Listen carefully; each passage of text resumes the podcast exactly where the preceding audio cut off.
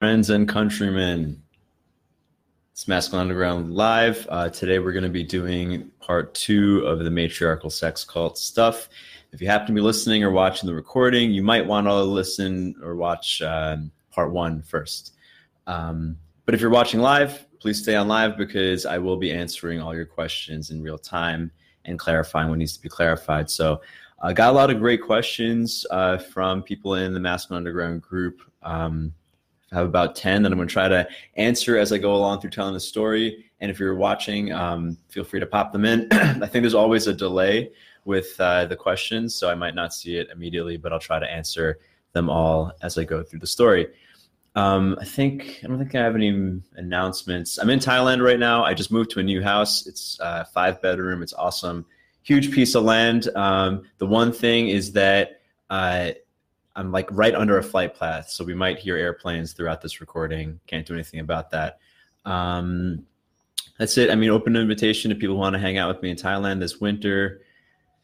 I think that's it. I don't have any other announcements. I'll just jump right in. So, where our heroes left off, I was one year into the sex cult. I had just left employment of the business. So, if you remember, uh, One Taste didn't have official uh, titles, organizations, because in my theory is because it was a matriarchy. It wasn't like Scientology, which was a patriarchy built on male oriented, testosterone driven uh, paradigms where there's clear rankings and structures and the chain of command. One Taste was purely matriarchal. Um, power was con- power and control was um, determined by approval. Actually, sorry, someone just started gardening. I'm going to close the window. One second.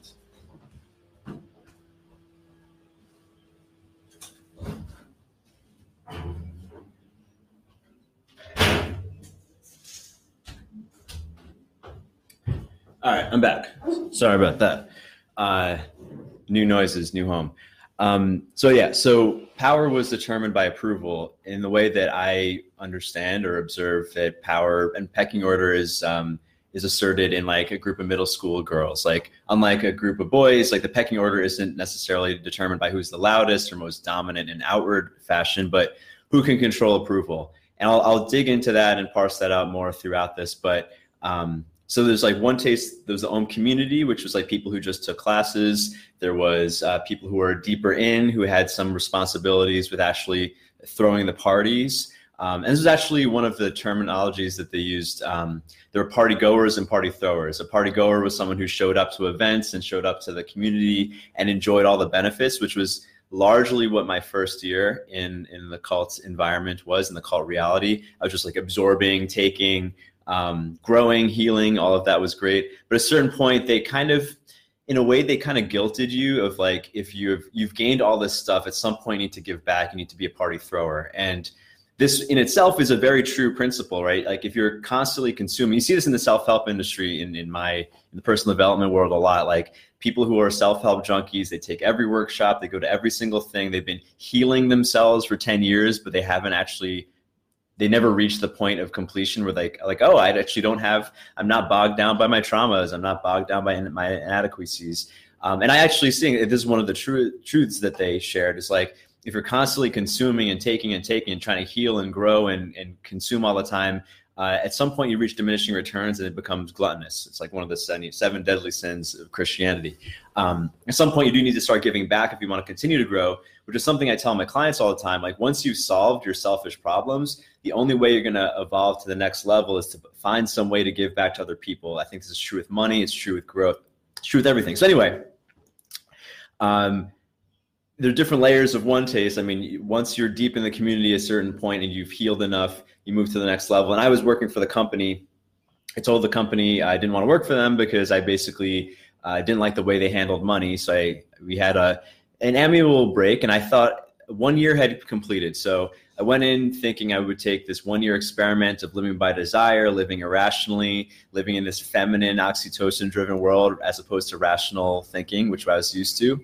Um, here comes an airplane. I don't know how bad it's going to be. I'll turn the game down and uh, and then I thought I was complete for a year. I was like, okay, this uh, experiment is done. I've gained what I've needed to gain. I don't want to work for the company of One Taste, but I want to keep living this orgasmic life. So it was around New Year's of 2013 into 2014 that I was like, okay, I, I've grown. I'm a coach. I've been running my own men's group. I'm a leader in this community. I'm going to build my own community house. I'm going to create it. I'm going to create my own thing. So I was like, there's a bunch of other people in the OM community who had either worked for One Taste or had been deep, deep like in that power structure of approval where you get deeper access. This is one thing that's important.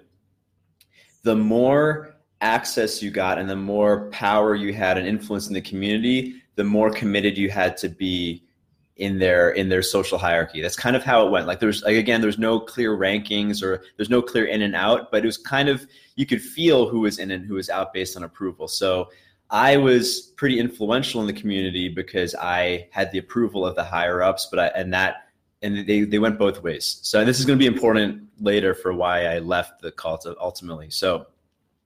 Um, I decided around New Year's that I was going to create my own place, and this actually ties into one of the questions I got um, on on manifestation and law of attraction. So with everything with magical thinking, I was always back and forth, like in and out. Like I liked the idea of it, but I couldn't commit until this one taste reality where I was like, fuck it. If I'm actually going to get the benefits of this mystical world, I better buy into the reality of it. So I did. And at this point, in like the end of 2013, beginning of 2014, I was probably at my peak of believing in everything because I had pretty much experimented with like different belief systems that I never had entertained before. And I had gotten benefits. You know, my, my love life and my sex life was amazing. I had more confidence and more influence in the world. And it seemed that, you know, especially living with a bunch of people who all thought the same way, like we all thought, like, okay, if we raise our physical arousal levels, we'll be able to attract more things. And there's probably truth to that, right? Like if you're feeling better in your body, people are nicer to you. They want to give you more things. Like you can navigate the world better. If you're feeling shitty and closed off, obviously that comes out in how people treat you. It, it reflects.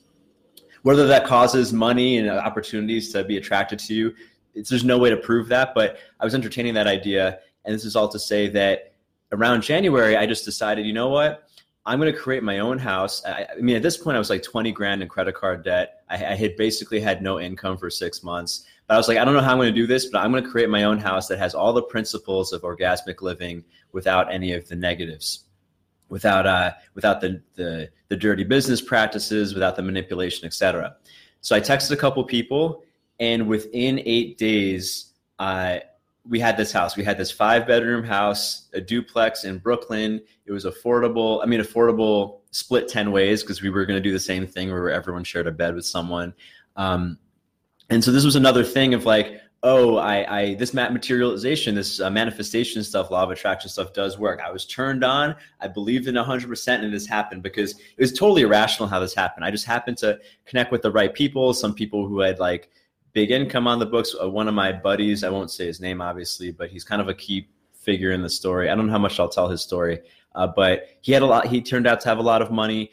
Um, and I got like I just attracted ten people like right away. It was like flawless, and this is something I've thought about a lot since because in my years after the cult, there's been on and on, on times and off times where I want something and it just happens, or there's or I want something and for some reason it just won't happen. Like we've all experienced this. Like sometimes it flows, sometimes life is stuck. And I think back to this time a lot because this was a time where I was so sure of myself and everything happened so quickly.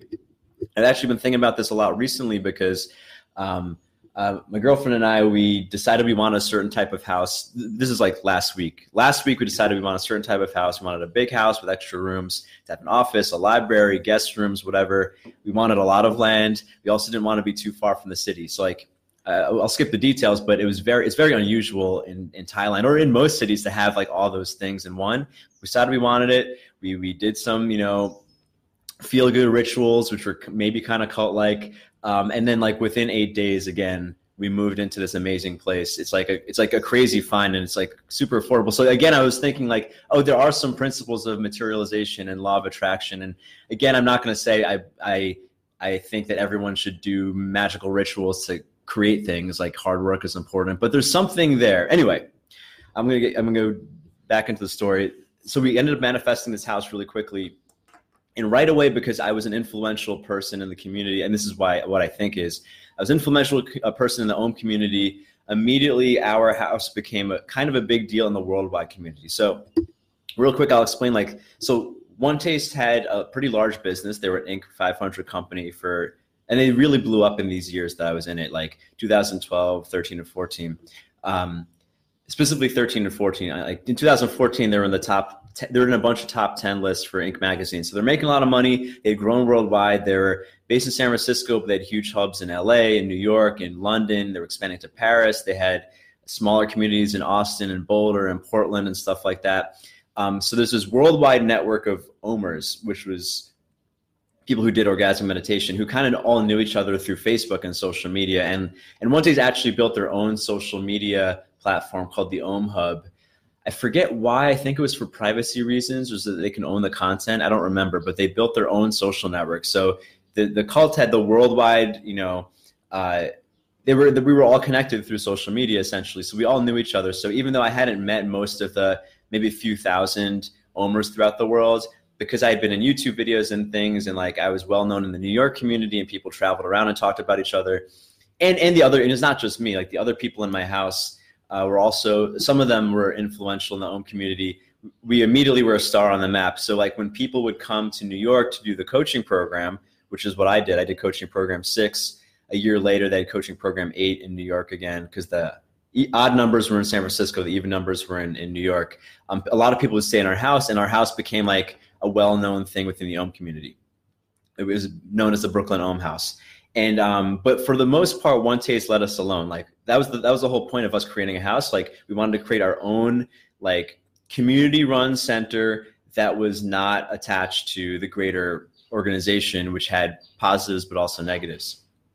Um, the thing though is that myself, my buddy, I don't know what to call him. I'll try not to tell his story too much. I don't want to air someone else's laundry, but my, my I'll just keep calling him my buddy. Um, my buddy who helped start the house um, and his girlfriend, like we were kind of running the house. We were just the ones who were the driving force. Like I was the one excited about creating it. Um, he uh, he had he had the finances to actually get a house for 10 of us at least you know on paper as far as you know credit went because all of us most of us didn't work including him but um, he, he had money. Um, and then uh, his girlfriend was kind of like the house mom who organized like the the flow. The three of us were kind of the ones running it. And a lot of times we would have our, even though we we we meant to create this home. Here's one of the dark sides of like groupthink and, and human. One of the realizations, I should say. Um, we wanted to create this community which was egalitarian and every like, everyone was uh, supported. It was like a true democracy. But the truth is, we found out within the first month, like it's really hard to run a true democracy, even with 10 people, which is not a, a you know, on a grand scale, it's not a, it's not very grand, 10 people. There, there, there's just like, not everyone was going to take full responsibility. Not everyone was um, going to chip in evenly. And without power structures, we were not going to efficiently run as this community home. Like there had to be some level of power. And this was like one of the realizations of like me. I mean, people disagree with me on this, but part of the reason why I mean Jordan Peterson talks about this a lot. Not that not that I'm for or against him. Like it's just like power structures are necessary for groups to function. Like you can't have a ten-headed animal. Like when people coalesce, and this is why cults work and and what families should be, and why we are attracted to tribes. Like humans are social animals. We're meant to come together as a superorganism and a superorganism or any organism can't have many heads. Like it's just not going to function right. If every person's like trying to make decisions for the whole group it's not going to work. We we we all inherently want to defer to someone who could be our head or be the head and have responsibility over people. Obviously power has, is abused and we're going to talk about power abuse in my cult story. It's it happens. Maybe it's maybe it's like an inevitable piece of like having power which is why checks and balances are important but power power structures are important. So anyway, I really realized with uh, with my two uh, community home organizers, the only way for us to function well as a community was that we kind of had to introduce certain power structures uh, without being obvious. So.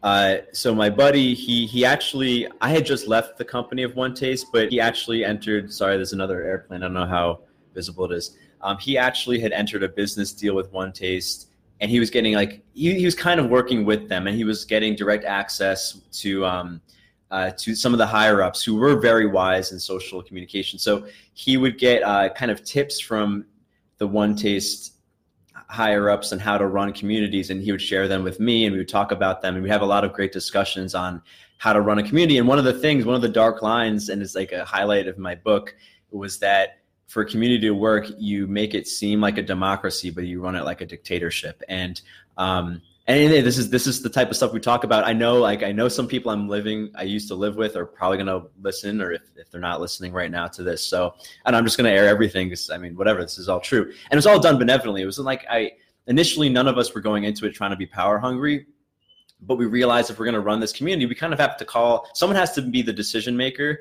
and someone has to call the shots. And the truth is, nobody want very few people want the responsibility of being in the care of, of uh, having 10 people's well-being based on them. Like it does feel good to have power but it you know as as the cliche goes it comes with responsibility. So over these first couple months in the cult house um, i was learning a lot about how to get people to do things not for my own ego's sake although i certainly had an ego. I'm, I'm not saying i was free of that but how to get people to do things um, and listen to my authority and coalesce into the group reality because that's what's important about all this. It's kind of like I learned this from a dog trainer. Like after I left the cult, I did a lot of odd jobs to get by, and I was a dog walker for a minute. And um, I worked for my friend who was a dog trainer and really wise. And he was like, the point of getting obedience from your dog or why all these dominance like Cesar Millan stuff is important is not because you want to dominate or like be cruel to your dog. It's like as the owner of a dog, especially in somewhere like in New York, your dog needs to trust you and see you as the alpha. Otherwise you won't be able to keep them safe. Like that's the that's the idea behind it. And that's like you know if, you, if you've taken my archetype class for instance the masculine archetype class i talk about dominance psychology. That is what benevolent dominance is. You're taking wholly responsibility for the well-being of another person. So anyway these first couple months were about me learning little things of like oh and, and this is the dark part of my second year was that a lot of the things that were done to me by one taste in my first year I realized that I wanted to run this home the way I wanted to in a in a healthy, happy way where everyone is like this super organism, I kind of had to employ certain tactics back. So some things were like um, uh, the big thing that Nicole, who was the cult leader of One Taste, did really well was control language because I think I forget who said it. It was either Buckminster Fuller or somebody or might have been Noam Chomsky. I don't remember. I'm, just throwing out names right now, but uh, someone said um, language creates reality. Actually, I'm gonna look that up because I don't want to misquote. Uh, creates reality. Who said that? Um.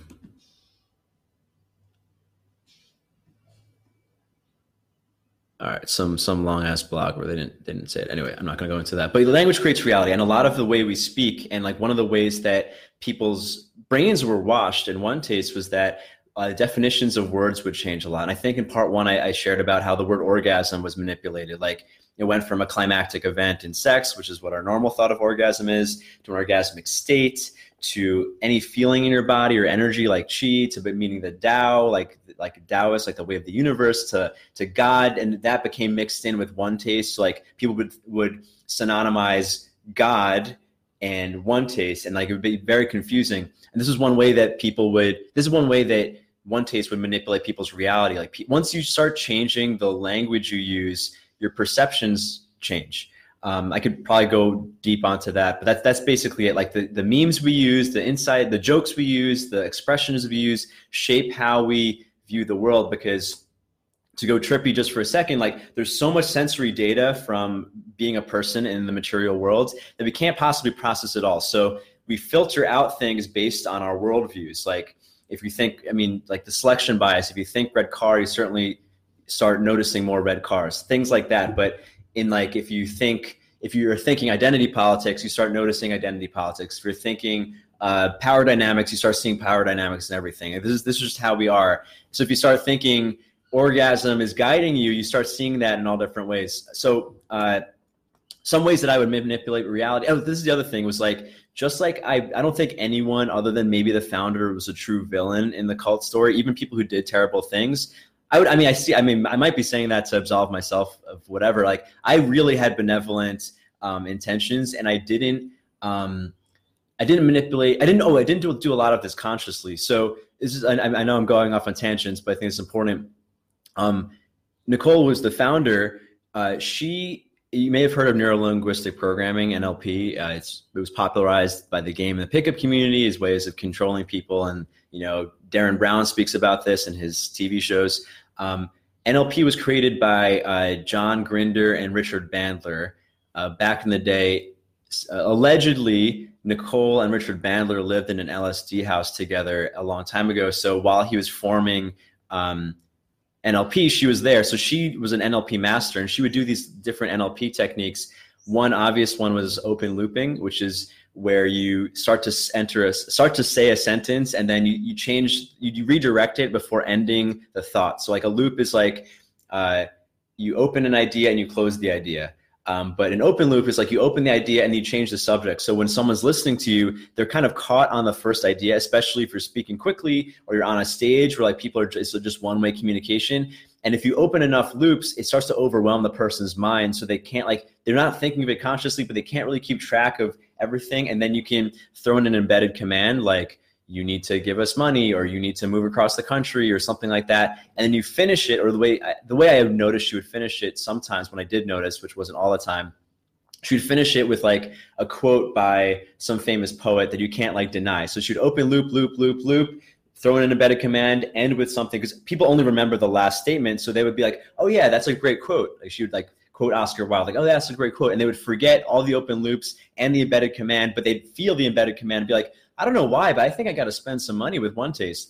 Uh, so this was like a this is a very sophisticated technique. But what's interesting is once I started noticing it, I realized that every person who taught for one taste, including myself, would speak in open loops unconsciously. Like most, no one knew what open loops were. Very few people knew what, what they were.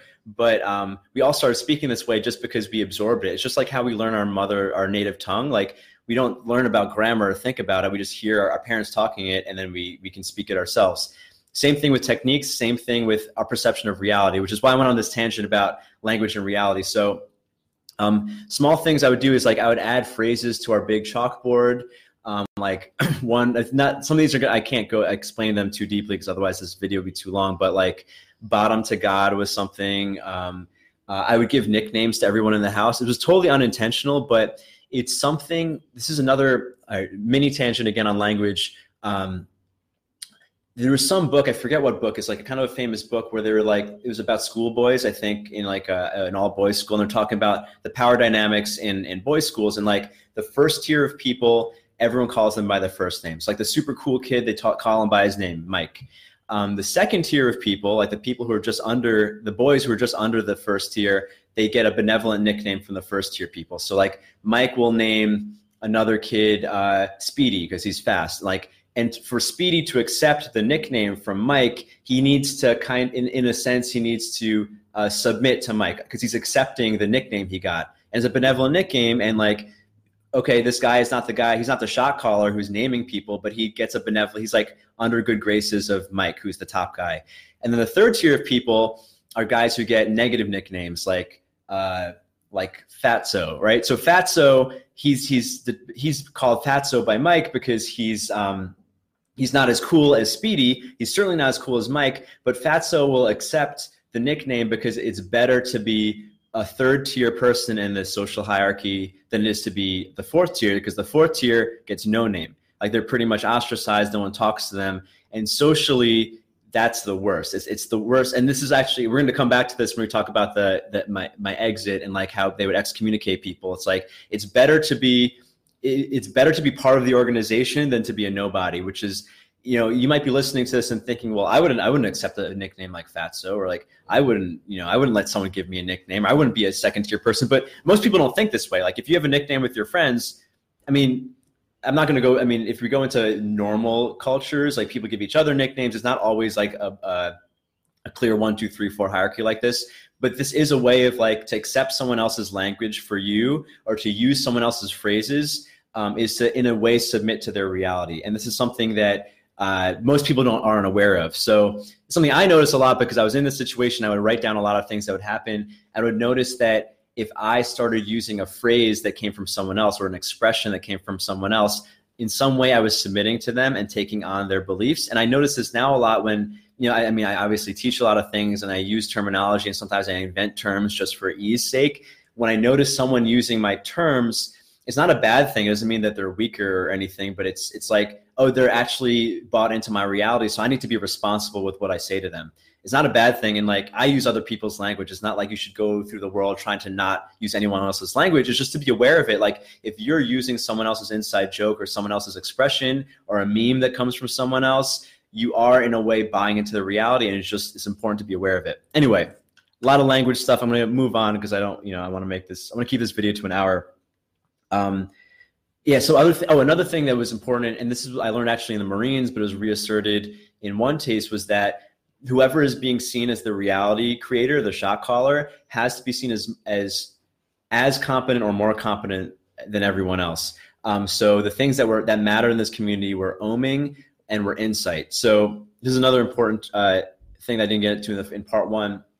Obviously, everyone in the Om community owned, but everyone in the Om community also was really good at verbal penetration, meaning like they could give a read to you and tell you like the the truth. And like it's a very important skill. It's something I use in coaching a lot. It's something I use in teaching. It's just good in, in relational communication.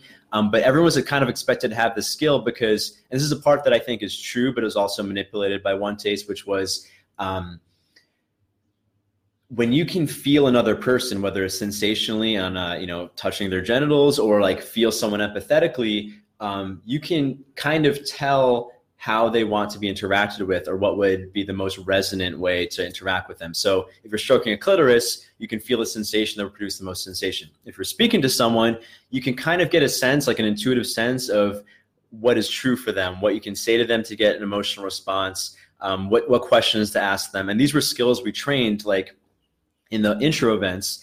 Um, we would basically all the games were, were built on people vulnerably communicating, but also reading each other in a way that was very effective. So anyway, this is all to say that I knew I had to be the most competent, and it came down to like this is just a silly thing. Like we would take turns making dinner in the house. I would try to be the best dinner maker. I would spend all of Tuesday making sushi from scratch or something just to uh, just to top the house. So, power, this is also when I met my buddy Om Rapani, who is a dom. I'm, I'm yeah, I'm going to skip that because uh, it's too many tangents now. But I learned a lot about power dynamics in these first few months as my house, as the house that I created with my friends, the the Brooklyn Om House gained notoriety in the worldwide Om community. One Taste started to take notice um, because I didn't realize it at the time. I thought it was just nice, like oh, the One Taste people, like our our quote unquote parents. Um, we're just thinking this is a cool thing. They want to visit us and stay in the community. But like looking back, I realized they realized that we had influence. We had our own co-created reality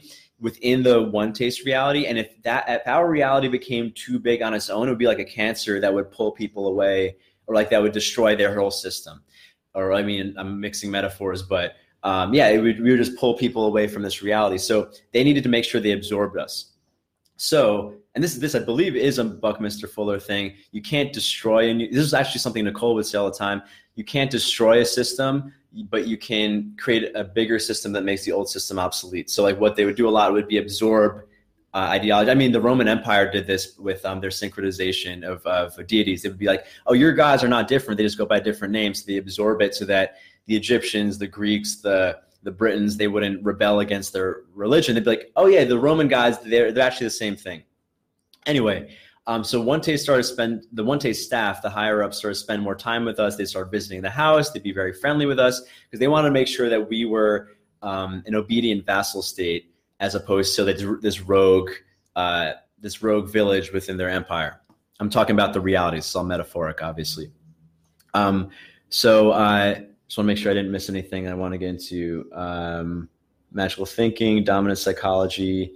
Okay. Oh, so so they started giving us good tips on how to, you know, I was getting direct um, instructions or suggestions from my cult mom on how to, you know, benefit the house, but there are also power dynamics. And someone, I just want to throw this in there. Someone asked about speedy transformation by residents. Um, here's one of the positives.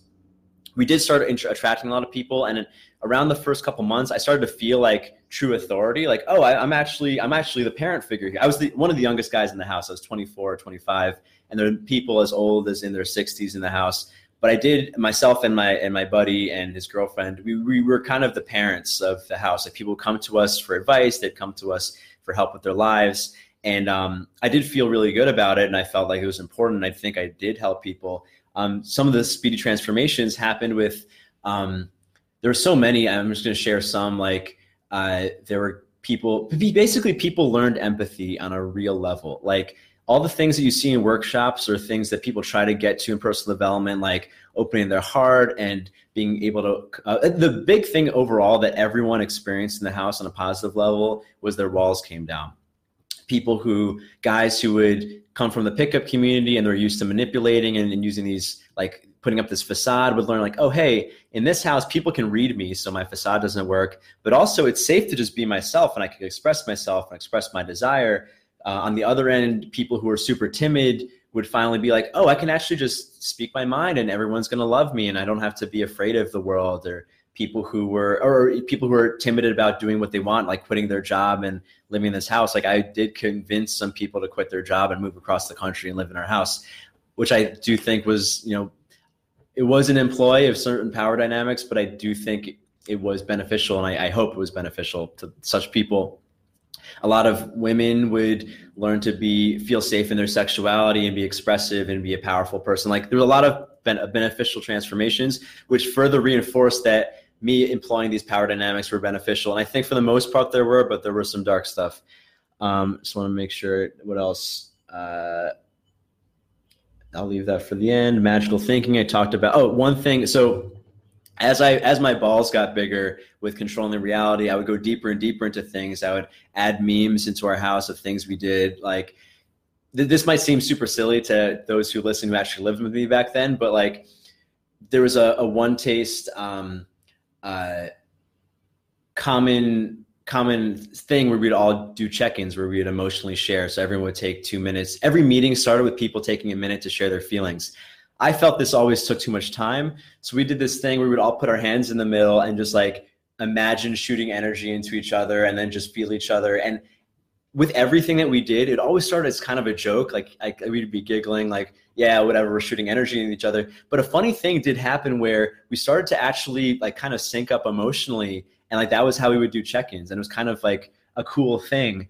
Um, and this is to say uh, what magical thinking. So we all believed in this thing because we believed in it it kind of worked and it did have a, an effect and something i noticed as we went deeper and deeper into stuff i made up or stuff that my buddy made up to add into the house was that um, magical occurrences happen more i mean I, I even share about this in the archetype class like if you look for synchronicities you'll find them if you're living with a bunch of people looking for synchronicities, the synchronicities become a lot more obvious. They become a lot more clear. They become a lot more meaningful. And this, yes, this is selection bias and confirmation bias, but also something I realized during this time of my life, like reality is subjective. So if, if you and everyone you meet believes that a chair is blue as opposed to red, who's to say it's not blue? Like if you actually believe it, I mean, this is like the gray area where things become funky. So anyway, um, I'm to move on someone asked about male female dynamics. I'll talk about that. Getting high dominant psychology, we talked about. Um, so uh, this is a few months in. Oh, so as I be- became more influential in the cults, the one taste staff would keep asking me if I would rejoin the staff, and I kept saying no because um, I just didn't like the way they did money. There's a lot of things I didn't like. I kind of like just being who I was, which was I viewed it as being a vassal state within this kingdom, and it was nice. I was like, you know, uh, I had autonomy and I would do copywriting projects for them and I would still do YouTube projects for them. So I was still, uh, at one point, this is silly looking back, but the CEO of One Taste named me the the male voice of female orgasm. Like she was trying to turn me into like a PR figure um, because I, I became very good at translating their verbiage into ways that were marketable to people, which is, I don't know, yeah, it's just how my brain works. I like to take weird concepts and make them practical and use that's kind of what I do for a living. Um, I kept saying no, but they kept pressing me on uh, going deeper and deeper. And I, and one point I realized I wanted to write a book. Like the, my true desire was to have direct access to the cult leader Nicole because she very truly had this ability to help people and see people and read people and control people, but also like she had the ability to really help people. And, and she did help me evolve as a person quite a bit. Um, so I had reached out to her directly about writing a book with her, and she said yes, which which spiraled this whole thing. Um, uh, the way that the social hierarchy worked, as I mentioned before, was that uh, to get deeper access, you had to be more committed. So people would commit with money, they would commit, or they would commit with their life. So basically, in the Om community, there's two kinds of people: people with with money who would put in money and that's how they would get approval and access and move deeper into the community or younger people typically who didn't have money but they would commit their lives and like work around the clock and volunteer and stuff and um, uh, so for me to get direct access to nicole i was kind of skipping a step. I was trying to kind of hack the hack the the power game here. And that was seen as that was like not allowed. So i started getting i'm skipping ahead but i started getting this pressure and i actually met with nicole directly um, and she said straight up said to me you're asking me to give you power but the problem with power is that when you give someone power they could use it against you which became kind of an ominous line many years later um, but she also said like i don't know if you're fully on my team she was basically challenging me to say that i don't know if i should give you this access because i don't know if you're with me here i don't know if you're going to turn against me which was not my intention at the time but maybe that's kind of what happened um, let's give me a couple things. There's some important things happening in the community. They started the business started to really balloon and became very big. That like, like I said, they were in, in, the top ten lists of Inc. magazine for different categories, and um, they started to move into this. Oh, this is actually an important aside. So I'm not going to go into the much of the one taste history before me, other than there was a lot of darker esoteric stuff that happened. Actually, I don't even want to go into it, but there's there's stuff that was closer to sex work and prostitution that occurred allegedly. Um, this is just what I've heard from people who were around before me. But there was something that they taught, which was kind of like a witchy skill. Uh, they didn't teach it directly, but they spoke about it. And just like everything else that was learned, it was kind of learned by osmosis. So it was called hooking, which is not a term they invented, but um, hooking is basically like getting someone addicted to you so they'll kind of do what you want. It's, I mean, like a hooker seduces a man so he'll give her money and this plays into this fantasy of that they're actually in love when he knows i mean while while factually they're not um, hooking was like this skill that they talked about and somehow people learned this. So you'd see a lot of young girls young women who would enter the Om community. They're beautiful. They would start oming, their sexuality become vibrant, they become super charismatic and charming and magnetic, and they'd want to take this expensive one taste course, but they had no money. And it would kind of be suggested that, oh, if you you can find it would be in, implied that somehow they can get a man to pay for him. And, and like I mentioned in the last in the in part one, like you'd see this a lot, like a super hot girl with like a tech guy with money who probably wouldn't normally get a girl like that, or an older guy or something like that. So you see this a lot and um, hooking became like kind of a popular topic within the Om community uh, around this time, like in the middle of my second year, where, where like I had this one friend, she's still a good friend of mine today. I'm gonna airplanes passing by. I hope it's not too loud. Um, where she got this guy to give her fifteen thousand dollars for the coaching program, and she didn't sleep with him. She didn't do anything. She didn't promise anything. But she, this is one of the wishy things, the magical seeming things. She got him to feel so good that he just was like, you know what, I'm, I'm going to give you this money. And this was like, the way I, I look at it is like prostitution or sex work is an, ex- it's a currency exchange, right? A woman has sex, a man has money, they exchange it. So now he gets the sex he didn't have and she gets the money he didn't have. That's, that's the oldest profession, right? One Taste found a way to, to, I don't know if empower is the best word, but empower women to get a better exchange rate where they can still get the money without even having sex. They could just flirt or they can uh, let him stroke her pussy, or they could just get they they they taught this way of getting people to have such good vibes that they'd be willing to. And I, I spoke about this in the last video. Like I was kind of used in a way in the opposite where I would turn women on through this own practice, and then they would get a sales call from my mentor and like end up parting with lots of money because they happened to be caught in this state of high arousal. Like it was kind of the same thing. Sex and money was mixed up a lot. Um, so women would start to kind of brag of like who they could hook. It was always done in a joking, like in a kind of facetious way, but like like real money was being exchanged. And One Taste started to do this on a as an organization on a bigger level, where they had this idea of selling. So they had built up all these different cities. Um, I'm noticing I'm using open loops right now. I don't mean to. I'm going to close them all, but I'm jumping around because I don't know. This is my life, and I'm excited to tell the story.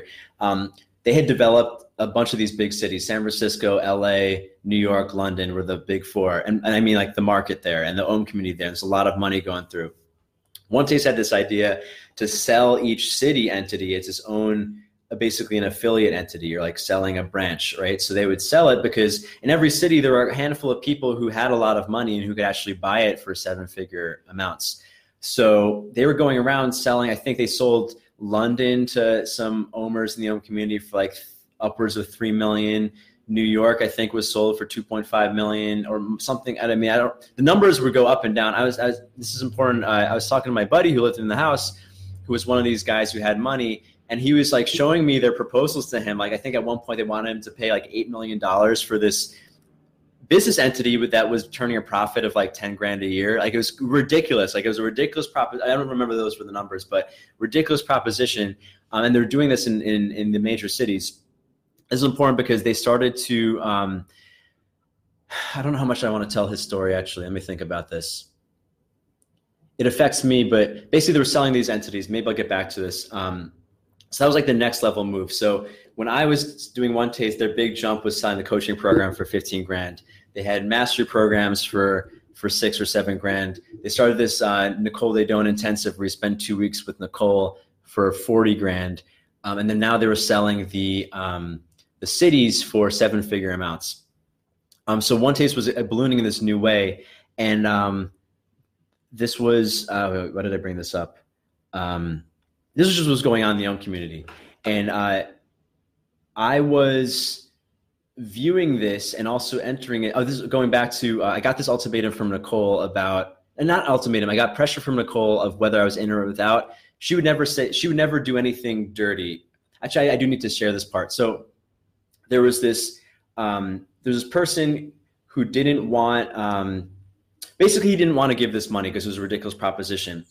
His girlfriend was younger, a little more naive, very attractive, but also impressionable. And I remember actually being in one taste meetings where they would talk about her and other women of like, oh, these they would actually use the word impressionable. These women are impressionable, and they didn't use it in a negative way, like, oh, we're going to manipulate them. It was never, it was ne- no one ever would think that way or speak that way, but they would be like, um, oh, she would be good uh, to attract new people because she'll regurgitate the lines we give her and attract young women or tech people or this like different like they, they were very precise with their their sales efforts mixed up with sexuality. So um, these are two parallel stories that interweave. I was speaking with Nicole. I was getting ultimatums for, not ultimatums. I was getting pressure from One Taste staff to commit my life to them if I wanted access to Nicole. They weren't directly related, but I knew like what I learned from being in One Taste was that everything they did socially was like a joint, collaborated, uh, uh, what's it called, coordinated effort. Their sales, there's like the way they manipulated sex, like uh, the way they shaped someone's reality, where they would have multiple people talk to someone about different uh, the same thing in different ways to kind of get into their head. This was all coordinated. Um, so i kind of saw at this point i was a year and a half in or almost two years in i kind of saw the, the game for what it was. I didn't mind i was just like this is what power dynamic this is what people are like when they organize. Um, so i was getting pressure from the staff to rejoin them while my buddy was getting pressure to buy the new york affiliate for millions of dollars. He, he basically said no so what they did was they manipulated his girlfriend. Oh, I, I don't. Gee, I don't know. Oh, basically, they manipulated his girlfriend uh, to join them and commit to the the cults, um, and like pretty much cut him off. So this was, again, I don't. Uh, well, someone he really loved was now pulled away, and while I was um, being seduced to join the rejoin the organization, uh, he had lost his girlfriend, basically. Like not officially, but like she wasn't really speaking to him. Um, polyamory was uh, kind of normal in this community, so now she was encouraged to sleep with other guys, which was heartbreaking to him. All this stuff was, all this fucked up stuff was happening to him in in this way. Fucked up stuff went around, but um, so I went on this. So oh, all right, I don't know if I need to get into this, but uh, when I left for Brooklyn and created my own house. I was given control of the Brooklyn affiliate. So they had the New York events and they had Brooklyn events, which were way smaller. And I was working full time with my friend Summer, who's been on the podcast, who you may know. She and I were, were like, um, we're business partners in this way. And basically, we were working almost a full time job, making very little money. It made very little sense, but we this this is why like I was still in the cult, even though I wasn't in it, or like I still bought into the reality of like if we do this thing with passion, it's going to make money no matter what. That was part of the magical thinking, which I think is negative because that's not true all the time. Um, so anyway, I, I had this epiphany one day uh, where I was like, oh, I can see the whole game. I'm going to get what I want out of this because they're doing some fucked up stuff. I can't be in here forever, but maybe I'll stay in for another couple years. And that, that was my thought in the summer of 2014. Um, so I decided to close down the Brooklyn affiliate. Like I realized, like I'd been working a full time job, making maybe a couple hundred bucks split with summers, like making very little money. I was like, this is ridiculous. I shut it down. I handed it off to someone else. Um, and then I was, and then the, the way circuit my life circumstances was, Summer actually wanted me to bring her car to her sister in California, and there was a course called Magic School, which was kind of one taste coming out of bring out the occult. So Nicole allegedly did all this occult magic witchcraft behind the scenes, but she never presented it to the public because she wanted the company to be marketable. She actually told me this in our one-on-one meeting um, where she told me like she didn't really trust me, but she was at the point where One Taste was grown big enough where she can be open with all the weird occult stuff that she was into. So Magic School, the course was called Magic School, was a course where they were going to show all the magic crazy stuff that they had previously hidden under wraps. Um, I decided that was going to be my last One Taste course. I actually negotiated. Basically, I did. I'm kind of proud of this. I used some One Taste sales tactics of guilting and making people feel. I mean, I'm not I'm not proud of the making people feel bad, but basically, I, I took the dark arts that they had taught me and used them back on their sales team. I forget the details, but I got them to give me that course for free. And I, I remember um, one of the guys on the sales team who was kind of a dick to me, so fuck him. Um, I'll, I'll take that back. I don't want to. I don't want to harbor anger in my heart. But anyway, he was kind of a dick to me throughout my time in One Taste. He was very manipulative to me. He, um, but I had kind of checkmated him in a way I forget the details, but verbally I checkmated him in a way where I had to get this course for free. And I'm like, great, I'm going to get this course for free. It's going to be my last one taste course. I'm going to extract as much good or benefit as I can get from Nicole by writing this book from her, writing this book with her. And that's it. And I'm in this time I had quit. I shut down the turn on Brooklyn affiliate and I was taking Summer's car to drive across the country, go to magic school and then come back to New York and like and then write this book. That was my that was my life plan at the time. And it was like I'd always wanted to write a book. My whole life I wanted to be an author. So like this was like my dreams. Like, oh, I, would actually figured out this game. I'm gonna I'm gonna get the most out of this. This is a false victory in my life, but we'll see. I'll show you in a second. But I had driven across the country. I basically the first time in two years, I had disconnected socially from the group. So it's important. As I mentioned, we were all connected through social media, but one thing that was huge in One Taste was text message threads. So there was a thread for the OM staff. There was a thread for every city. There was a thread for the sales team. There was a, sale, a thread for the affiliates. So everyone in one taste was kind of a running joke. It was kind of all, it was true and sad. Like we were all on our phones all the time because everyone was checking in all the, like you just imagine, we know this more now in 2019, many years later, how bad it is to have so many notifications. Like I was always so stressful. I was always so plugged in. This one time I, when I was working for them, this was the previous year, I went on a family vacation for a couple days. It was the first time I spent time apart. When I turned back on my phone, my phone kept crashing because I had like 10, I'm not exaggerating, I had maybe 10,000 text messages from not having my phone on for, I think, six days. It was crazy. So anyway, I just, I, I realized at this time that this was crazy. I don't want to disconnect from this. So I didn't respond. I removed myself from every thread, which is kind of seen as like an act of aggression because as I mentioned, they want everyone to be within the reality. If you are within their realm but disconnecting from their reality, which was asserted by social media communication, but also our text threads is kind of seen as a threat. I didn't really think this through, but that was kind of an act of war, and they started moving pieces around to to checkmate me, which we'll see in a second. But um, oh, one thing, I, I went on this trip. I'm not going to say his name, but he's actually a really well known guy who speaks about. Um, he's done a bunch of research and TED talks about how the big companies like Facebook and Google manipulate our attention. Is really interesting. Um, he was in the I mean he was in this community a little bit. I don't want to air his his private life, but he ended up taking this trip with me, and he was in the community. He was there for his own benefit, but he also noticed the cult stuff because he literally was a researcher for manipulation. So he would share all this stuff with me. We'd have these discussions while driving across the country together because um, I was dropping him off at Burning Man. This is around the times like August 2014, and he was sharing with me about how. Um, basically I realized our sense of reality is so easily manipulated. And I looked, I showed him my social media feed, my Facebook feed, and almost every single thing on Facebook was one taste related, which of course gave me the perception that one taste and Om was a way bigger thing than it was. Because if you're constantly seeing advertisers know this. If you're constantly seeing Coca Cola, Coca Cola, Coca Cola everywhere, you're just like, oh yeah, everybody knows about Coca Cola because I'm seeing it.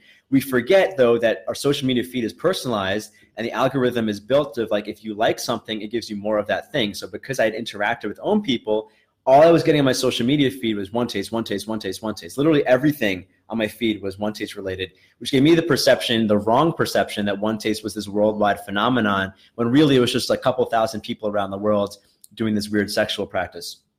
Um, this was an important realization because I, uh, yeah, basically I, subjective reality, all that stuff.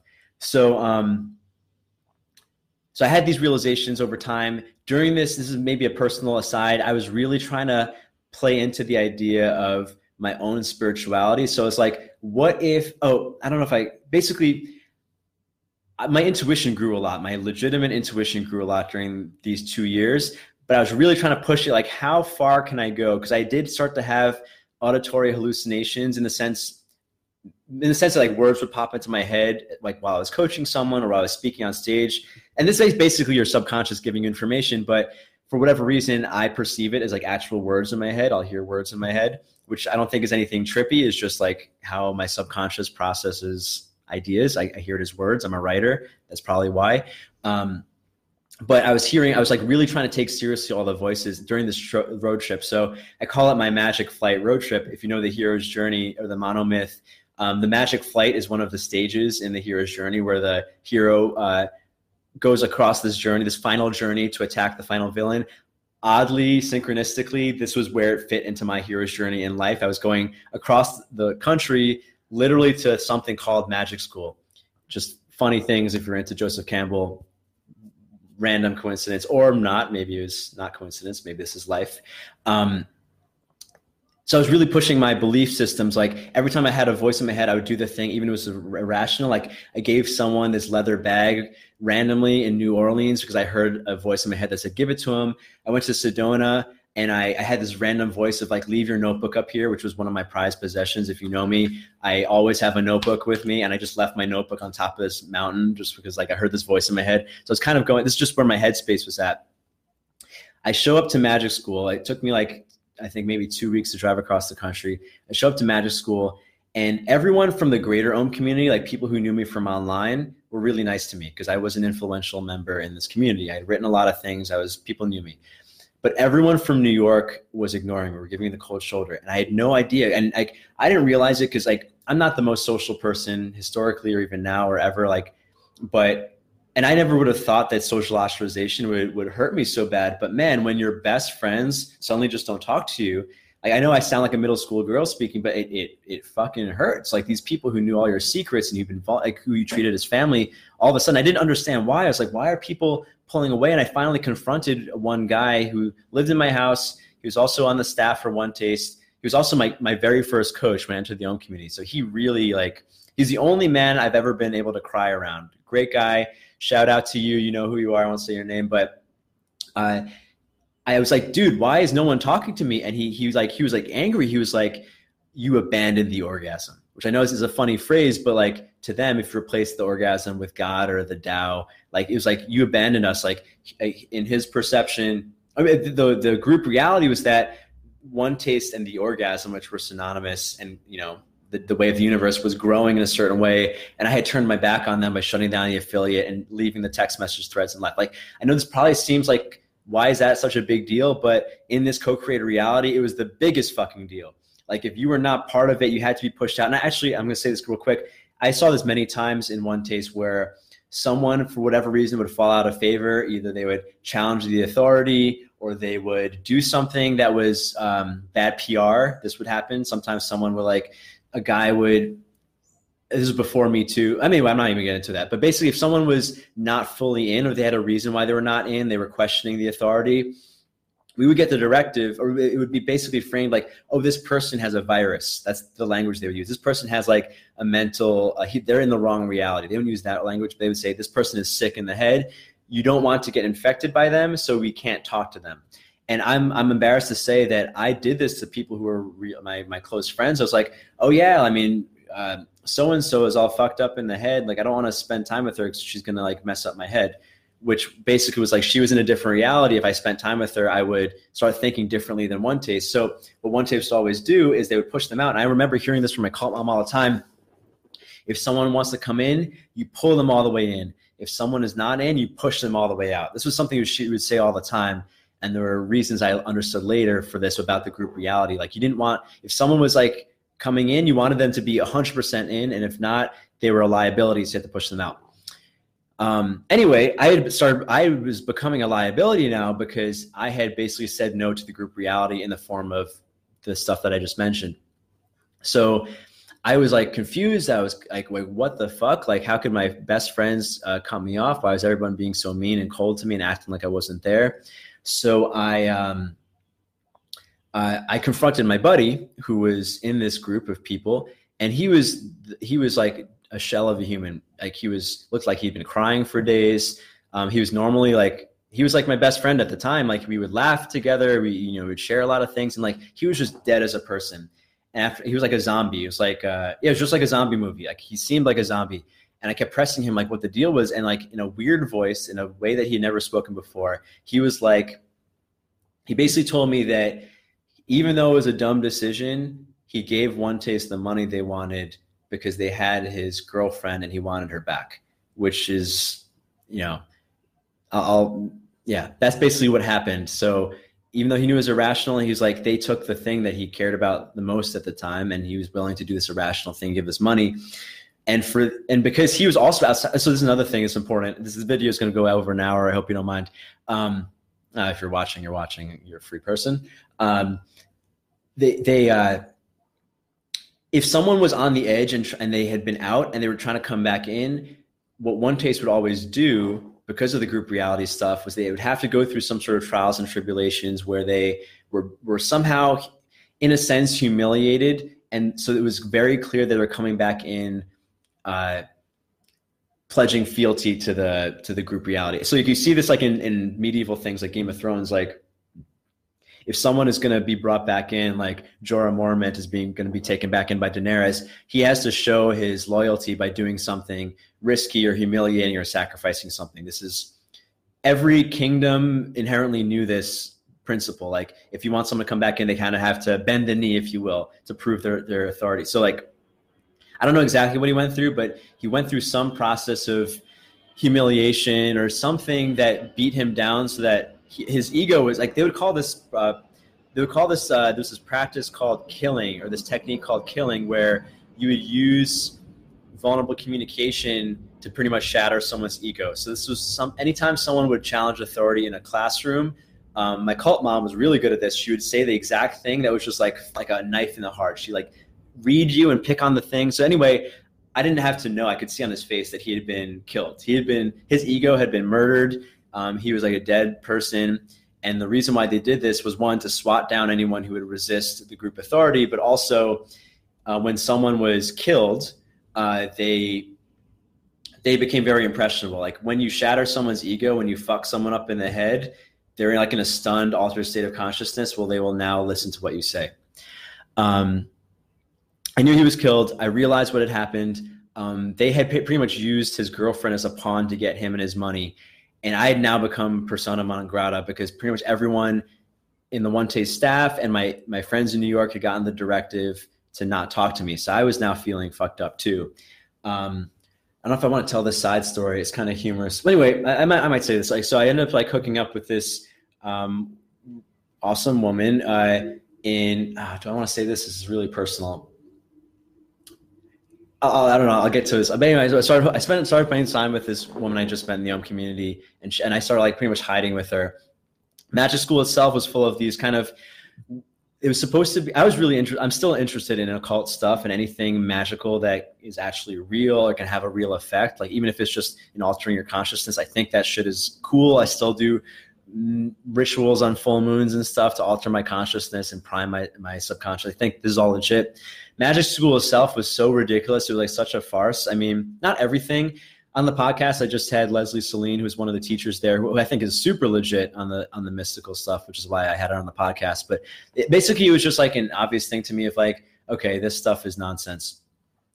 On the very last day of Magic School, um, Nicole directly said something to me. So this is a room full of 200 people on the beach in Monterey, California, and she basically said to me that I, I forget. Oh, she said I was an orgasm pimp. She was saying that I was. She was basically accusing me of what was kind of true, which was of trying to take all the benefits of the one taste world without giving giving back. But she framed it in a way that made me look like an asshole. And she, she in a way gave me an ultimatum: either you commit your life to us or you're out that was a big shocker, especially having two 200 pairs of eyes on me while I got this. This was kind of a final straw.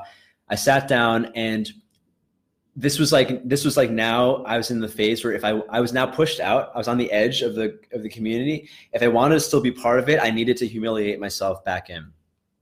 Um, so my called mom, who for the last two years was so supportive of me and like always talking me up and you know giving me uh, very useful instruction and tutelage and mentorship and also like just talking me up in the community she gave me a lot of power in a in a real way she was now uh, she was now giving like in the pickup community we call it negging where you like you say kind of mean things to bring someone down and like get uh, get them to seek your approval. She would do this a lot. So like i was going through this new period where i was now i had gone from this very influential figure to now being like this sub thing. And it was very interesting because immediately as the switch happened, um, even like the lower level, like if you, if you think of one taste as a court system where there's like the queen and then the lords and the whatever, even the low level workers started being mean to me all of a sudden. And pre- for the previous one and a half, two years, anyone in one taste who knew me was super nice to me because I was like seen as a higher level thing, like a an earl or a duke. I don't know whatever. Um, so now I had I now was dropped to peon in the way people were talking to me. It was very clear, and I think it was all subconscious. It was just like it was a group reality. The Duchess had now, or the Queen, and and my cult mom, who was like a Dutch, had now dropped me down. So now I was being treated like crap by everybody. And I'd seen this happen to other people who had been pushed out. For them to come back in, they had to humiliate yourself and themselves. So I was going through this kind of back and forth of like do I go in and humiliate myself, which means committing maybe my whole life to this thing, or go back where I'm now by myself and alone and like fucked up in the world? Because there's another thing, like with the group realities, and I shared this when I in part one, like the way it was was that obviously I still had my friends and family outside of the cult, but my life and my situation was so unrelatable that I couldn't go back to them and get empathy. The only people who understood me were the cult. And like that was one of the things was like fuck, I have nowhere else to go because if I'm not with them, I'm by myself in my own reality. Like for my my friends and family outside the cult to understand my situation, they would have to have listened to these two hours of podcasts to understand. Maybe you understand. Uh, maybe you can go out and help cult people leaving now that you've listened to these.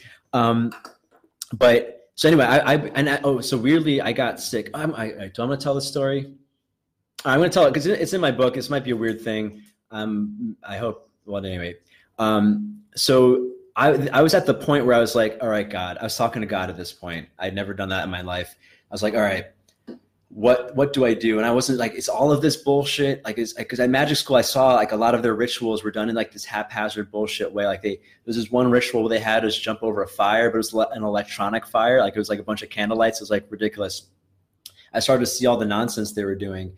Um, and I remember talking to God, and I remember one of the last things we did was we put intentions into this wooden box with the understanding they would happen. And, and remember, going back to the the law of attraction stuff, I had really started to buy into this stuff, and now I was questioning everything. Because everything bullshit? Is everything just a, a co-created agreement? Is this all Emperor's New Clothes?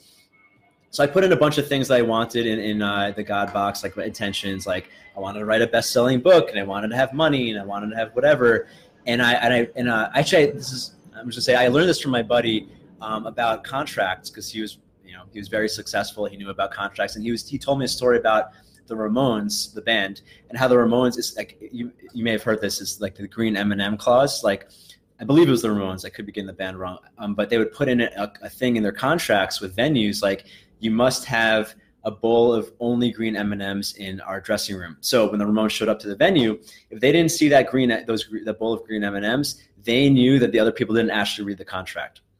So I had this funny thing where I was like, uh, uh, still like whatever silly thing where I was like, all right, I'm gonna throw a green M&M to see if God is actually listening because all of my other intentions, like I can't know if they are coming from Him or you know the universe or whatever. Or it's like I was like, I wanna Um, I already said it, I'm just gonna say it. I want to fuck the girl next to me in the ass. Like that was like my random thing because it was a totally random occurrence. Like why would that happen? So I just threw that into the box too, and it's like, all right, if that happens, then I know that God is actually listening. Funny thing, like that night, that's she actually asked me if I wanted to do that. I'm only sharing this because it was just like this weird thing of like I still don't know like. I, yeah, I guess it was law of attraction, or maybe God was listening in this weird, uh, kind of perverse way. Um, anyway, uh, so now I was fucked up. Oh, I came back to New York, and now I was now I, even in New York because that's where people knew me the most. I was really bottom of the barrel, persona non grata. Like even in the men's group that I started, I started the New York men's group. People in the men's group were all now being mean to me and assholes to me because they they kind of sensed from the higher ups that I was now this person to be shat on. Um, and my my former coach and my buddy were were the like now the lead like they were they were they were risen, raised. They were raised to the position of power that I used to be in. So like they were creating the reality. They set the reality that Ruwan is an asshole. So everyone was being an asshole to me all of a sudden. People who used to be li- listening to me, which you know is maybe a testament that my power wasn't actually real. It was just a co-created reality, and maybe that's what all power is. Anyway, so I was feeling really uncomfortable. I ended up getting this rare virus called hand, foot, and mouth disease um, which I think if I were to find, a, it's like a it's, a it's a disease where your hands, your feet, and your throat all get inflamed, and it hurts so fucking bad. Like I had I had chicken pox basically on my hands and feet, and like in my throat. And so it's a it's a disease that usually only little kids get from playing in the mud. It's very rare for an adult to get it, but I got it. I think I got it from walking around barefoot in Arizona. But one taste, so I was bedridden for days, and one taste said or like the higher ups, my cult mom was like, well, that's what happens when you say no to the orgasm. So you can see like where they, they take every opportunity to twist things. Like everyone was like, oh, wow, Ruwan got really sick with this rare virus right after he said no or he wasn't willing to commit. That must be what people actually believe that. And honestly, I started to believe it too. It's like, is that what really happened? Or I started to think because they would talk about witch stuff all the time and casting spells kind of in a joking way. And, and I will say this, like my cult mom would have this way of like, if a if a man like if a creepy dude showed up to an event and like everyone all the people would get uncomfortable i was like should we ask him to leave and stuff? Like he was like by creepy i mean like he was actually being like uh sexually not cool. Sorry i'm getting i'm losing my words. Um she'd be like no no no that's too heavy handed i'm gonna make him move with magic. And like she would just be like i'm just gonna make him leave. And like literally every time she did that the guy would be like, oh, I don't know. I feel kind of weird. I'm going to go home early. And he would just leave. This happened every time. I still don't have an explanation from it other than like there are certain things that people can do uh, to affect each other. And I, and I do believe this. I don't know where the line is because we can't prove any of this stuff, but stuff like that would happen. So like I would think, man, maybe they really did cast a spell on me. Maybe because I didn't commit to them, they cast the spell and now I have this rare disease. Anyway, the disease passed, but it was weird because I, I couldn't walk I couldn't talk and I couldn't hold things. That's just this hand, foot, and mouth disease. So in this time, I you know I have a fever. I'm all fucked up, and I'm in like you know I'm sweating nonstop. I'm like in this like it felt like uh, the dark part of an ayahuasca journey where like you're per- I wasn't throwing up, but it felt like that in my body, like just like just nonstop pain and I'm contemplating everything. And I'm trying to talk to God, and like the one taste people, they're playing good cop, bad cop with me, right? Random people who I wasn't close with. Um, were sending me nice messages, and then people who I was close with were ignoring me still and I was all messed up. And um, I had kind of I had gotten a, a, mild intuition that this was time for me to leave, but everything in my reality, in my external reality, was like, Ruwan, you're an asshole. You need to make it up to everybody. Um, and I was, you know, I anyway, I did all these things, humiliating myself to try to get back in with them. They weren't good enough. I started volunteering at their things again to help out, and it still wasn't good enough. This was after I was got over my disease, but I was still kind of fucked up physically and emotionally. I definitely was and um oh this is important because i think it ties to what i believe in now like in my in my my head was so fucked up. The only thing that made sense for me was something i learned right in the beginning of my journey which was if you can't think of what's right do what makes your body feel good. This was one of my very first lessons which was on um, i was so in my head before. I was trying to be so pr- super productive and rational. I was miserable. And like what helped me in one taste was like getting in touch with the feelings in my body and doing what feels right so I was like, all right, I, I remember being in the back of a one taste course, journaling to myself, like I, am so fucked up. Everyone's being, I hate, and I know it probably sounds silly, especially because I'm speaking to a male audience live right now. Like everyone's being mean to me. It made me feel sad. I know that sounds very wimpy, but I don't know how else to put it. Like if you're in that reality where you're so dependent on social ties, and this is I think true of any group reality, to have everyone being an asshole to you feels so bad, especially people who respected you so much within a week being an asshole to you. It's just such a jarring thing. Like so much of our sense of and our well-being is based on our connection. We know we know this. Like people who have positive, happy connections live longer, they're healthier, all that stuff, better hormones flowing through them. I was definitely having cortisol running through me and adrenaline because I was just stressed out. And I remember writing the things I tried to write down. What do I know for sure? Because I was wasn't sure about anything. I know that I'll feel better if I do what makes my body feel good. So that for whatever reason, that happened to be Tai Chi. Um, I started taking Tai Chi lessons with a guy in the park. Um, I started taking improv classes because like make making people laugh made me feel really good. I started taking acting classes that put me really in my body. Um, and oh, I started going to AA meetings. It's kind of a random thing. Um, I've had some. I've I've misused substances in my life. I, I don't think I've ever been like a, a, pure substance addict. But I don't know if I mentioned this in part one, but a lot of one tasters, especially the higher ups, were recovered alcoholics. I think there's a few reasons for that, but they definitely attracted a lot of people who used to abuse substances because we were actually uh, Leslie Celine said this in the podcast uh, that is going to come out in a week or two. So like people who are typically drawn to substances are looking for that ritual initiation, like inherently, instinctually, and archetypally, they're looking for that ritual initiation that we don't get to have um, in our in our modern society, and or maybe and maybe it's caused by trauma, or maybe it's caused by just like this yearning for something more. Um, she talks about that in my po- in that podcast, but I think there's a something about like the thrill seeking and the meaning seeking and the spiritual need that they actually talk about in AA, like the spiritual maladies people have. I'm not saying I'm an expert on this or anything, but basically, a lot of people in one taste, in addition to oming and doing yoga and meditating, doing fear inventory, which actually borrowed from the 12 step program. A lot of people go to AA meetings a lot. And I'm like, I'm so fucked up. I'm gonna go to AA meetings. It makes my body feel good. So it's going to AA meetings um, early in the morning every day around this time just to get my head on straight. I was taking acting classes and improv classes and doing Tai Chi. This is relevant because someone in, the, in part one asked me, um, Do I still practice oming? Very rarely, but no, I still believe in the benefits. I think any physical practice that forces you to pay attention develops that. But someone, he also asked, um, Are there any alternatives you can do by yourself? This is when I discovered, like, one in Tai Chi, the awareness that you develop of like moving chi in your body is very similar to what I learned in oming, but you can do it by yourself. Push hands, which is competitive Tai Chi, where you're going back and forth with a partner, is very similar to oming.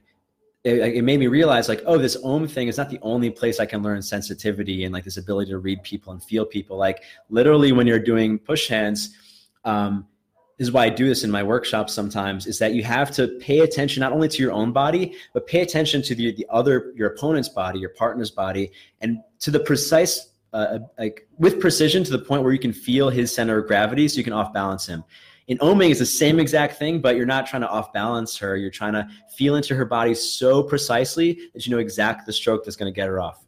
Same exact principle. And another thing with acting, my acting coach, he was the first person who my acting teacher i was taking classes um, he was the first person outside of one taste who who could read people with crazy accuracy. Like he would look at someone and be like oh this person's resentful at women or this person like oh she's impressed by you but she doesn't want to admit that she likes flirting with you. Like he would say these things that i had only heard high level one taste people say again. I was like oh like because you know in acting if you know anything about acting it's all about emotional awareness like that's what the difference between a good actor and a bad actor and like all these like being able to connect and be able to be in a reality. And this is something that i learned in one taste. So i started to realize from these different things that made my body feel good oh one taste doesn't have a monopoly on intuition. They don't have a monopoly on even the things that i call mystical. Like these exist in all over the place. Like oming is just one way or one taste is just one place where people develop this so it started to make me realize like oh like i can still develop as a person in the way that i want to develop outside of one taste.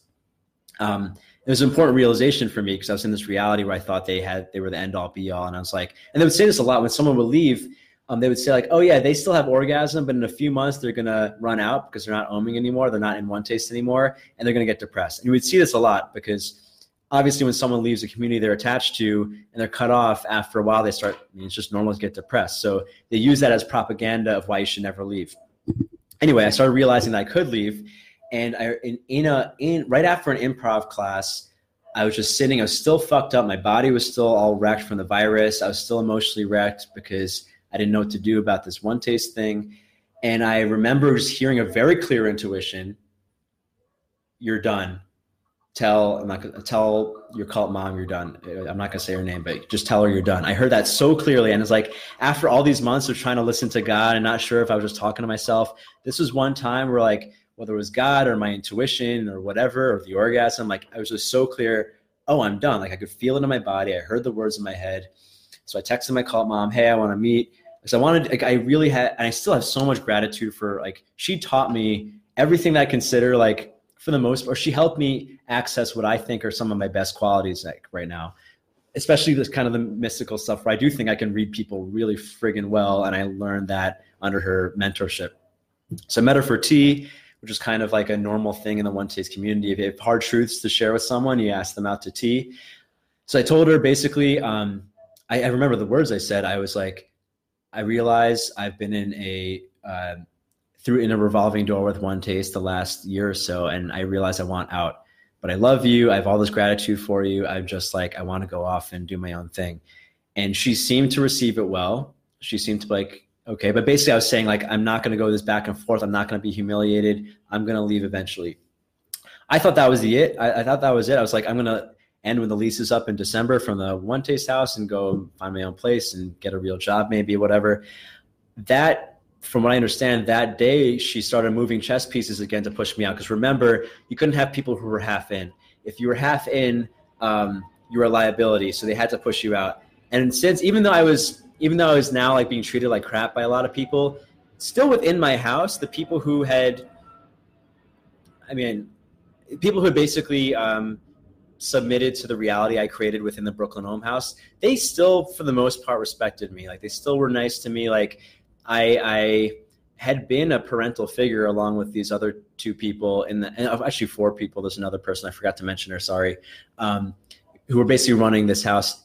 Um, but basically, for me to get she wanted me to get kicked out of the house so she spent the next couple i think the next two weeks um, reaching out to people into in my house and becoming friends with them. So uh, there was a woman i was really close with who ended up being my girlfriend later on. Um, she started being nice to her. Uh, there was another guy who was like from the pickup artist community so he was kind of like very in his head or like you know kind kind of you know power trippy. He's like she started being nice to him. And there were other people in the house that she knew she could kill. So Flash forward a week, one day she's like, Hey, I want to come to your house meeting. We had a house meeting every Sunday.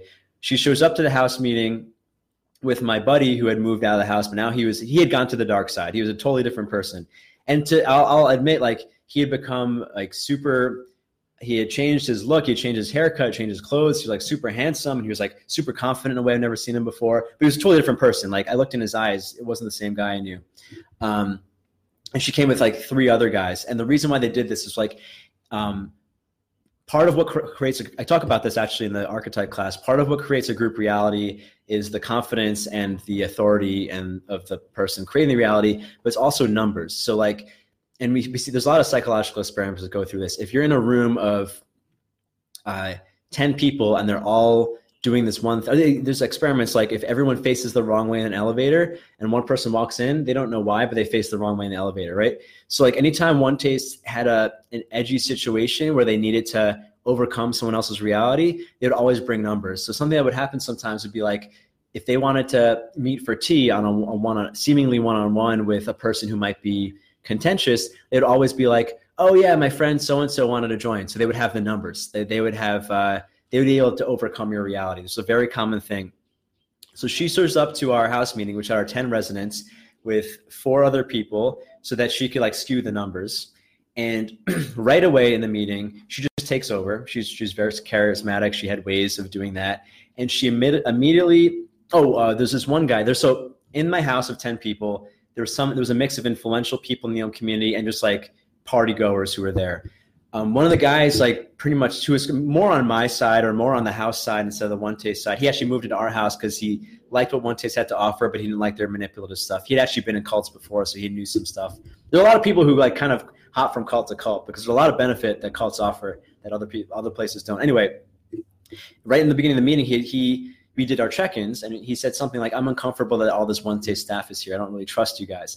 She took that as her opportunity to immediately kill him. She, she said some things about his, um, she brought up some stuff that made like just stunned him and he like felt shitty. And then she went around the table, like killing all of the people at the table who, um, I don't want to put it as weaker or stronger, but that's just the way to put it. I mean, they had like weaker senses of reality. Like they could be killed easily. Like some people are harder to kill. So she killed all those people immediately. She, she said it was kind of, I mean, if you were to choreograph this or put it like in a screenplay format, it'd be like, wait, what are you like? Why is she jumping from thing to thing? But this is like, this was her plan. She like called out someone for being resentful, which was like a, a really negative thing in this world. Like if you were resentful, it's like, it was like, it was like the greatest sin. Um, she was calling out someone for being resentful. She was like killing all these people, pretty much all the civilians who might step in. She killed them with the, their emo- her emotional, her way of emotionally deadening someone. So now they were dead, dead, you know, dead emotionally. They weren't going to speak up against her. Then she went around and um, reasserted. So basically, the there were two people in the house that she couldn't kill. Um, there's a very strong-minded woman who ended up dating later on, and this guy who is also a good friend of mine who is also very strong minded, she had spent the last week and a half befriending them so that they wouldn't speak against her when she started attacking me. So now she, and then she had these four extra people. So now the entire room was against me. Like this was a room that used to pretty much be much be on my, my side because I, for the most part, created this reality within the house. Um, with benevolent means, but you know, I you know I, have uh, I have an ego too. Like there were certain things I did power trip on, whatever.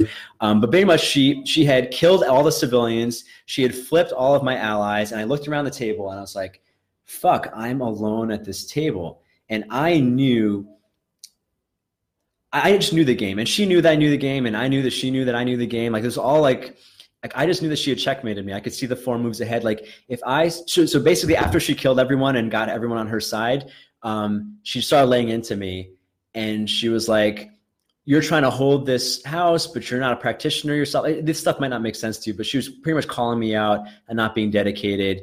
And she was like framing it in a way that I was now harming the people in my house who had trusted me to lead them because I wasn't committed to the truth, which was the orgasm. It was all mixed up.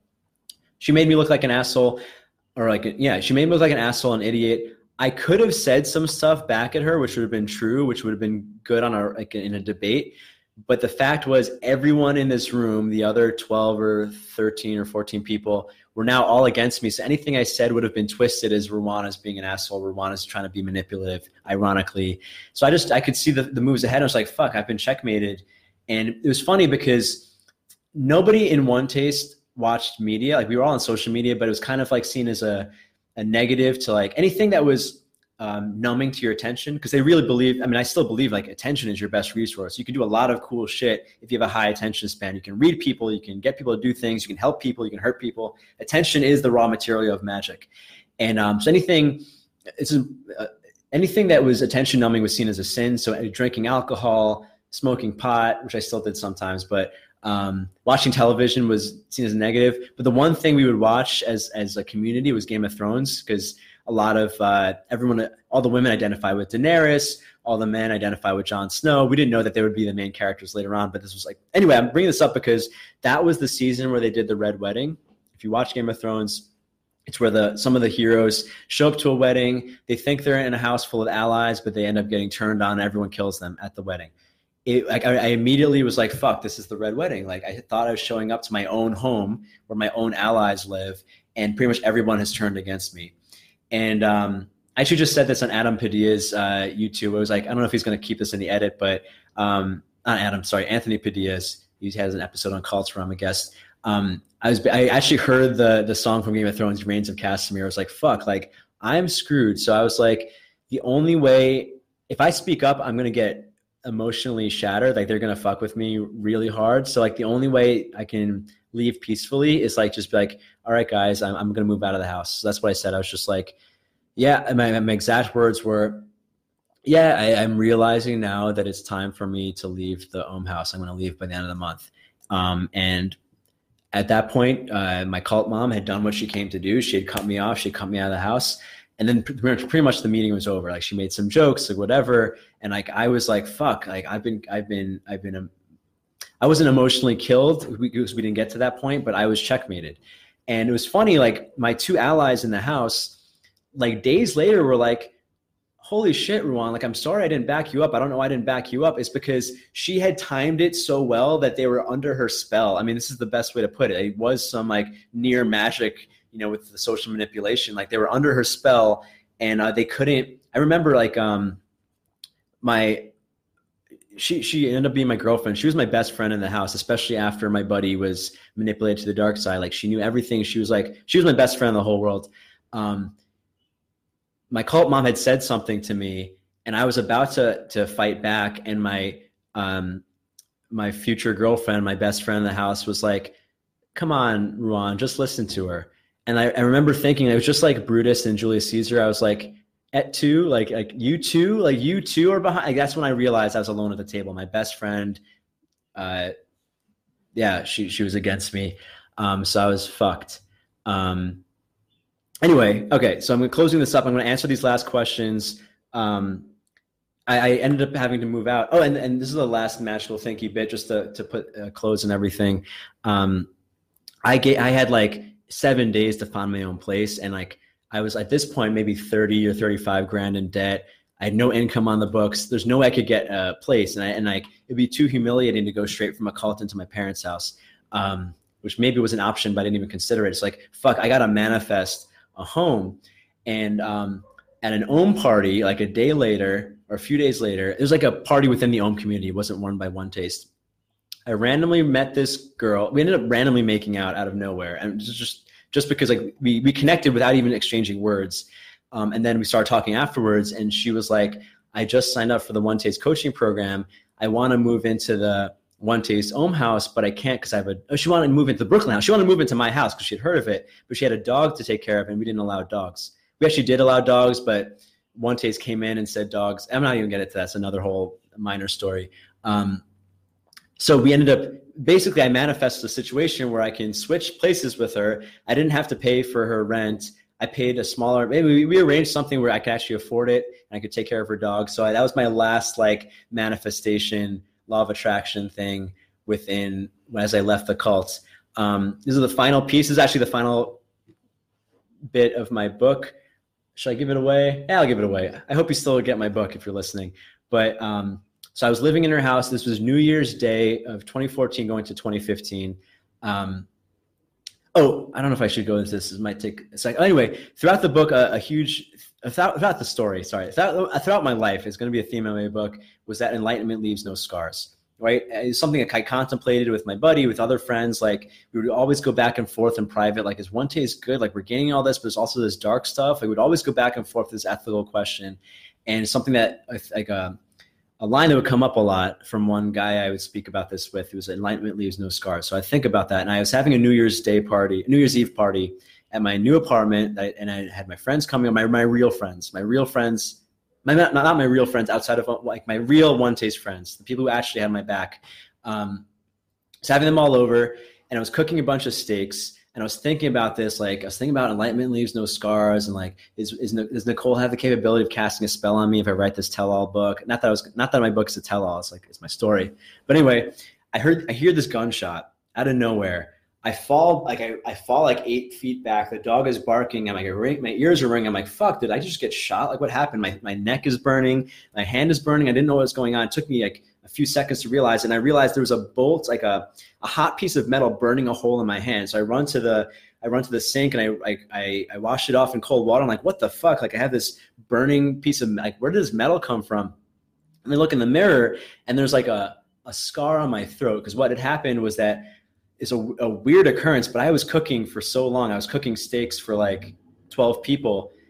The, the pan got so hot that the casing of the bolt that connects the pan handle to the pan exploded and it went right into my throat. So if you know anything about yoga type stuff, like the throat is the, the throat, a throat is the communication chakra, the sixth chakra. I, there's a lot of yoga stuff mixed in the one taste stuff. I'm not gonna I'm not gonna into that, but it was a thing you know i learned about in one taste not from one taste but in the community a lot of hippie people and i had a cut down my throat that was exactly shaped like a vagina one of my buddies came over uh, one of my friends was like the pickup guy in the Om house he was already over and he like pointed out like hey it looks like a pussy he was all jokester even in times of emergency. I had this cut on my throat that looked exactly like a pussy. It was crazy. And um, yeah, I ended up as I'm thinking enlightenment needs those scars. I have this scar on my throat now. Like fuck, I have a literal scar shaped like a vagina on my throat. While I was thinking about enlightenment leaves no scars, I ended up passing out. I ended up waking up and my whole party was there. So my whole party walked with me to the ER on New Year's Eve. We check in. This is the end of everything. Uh, I'm in the ER.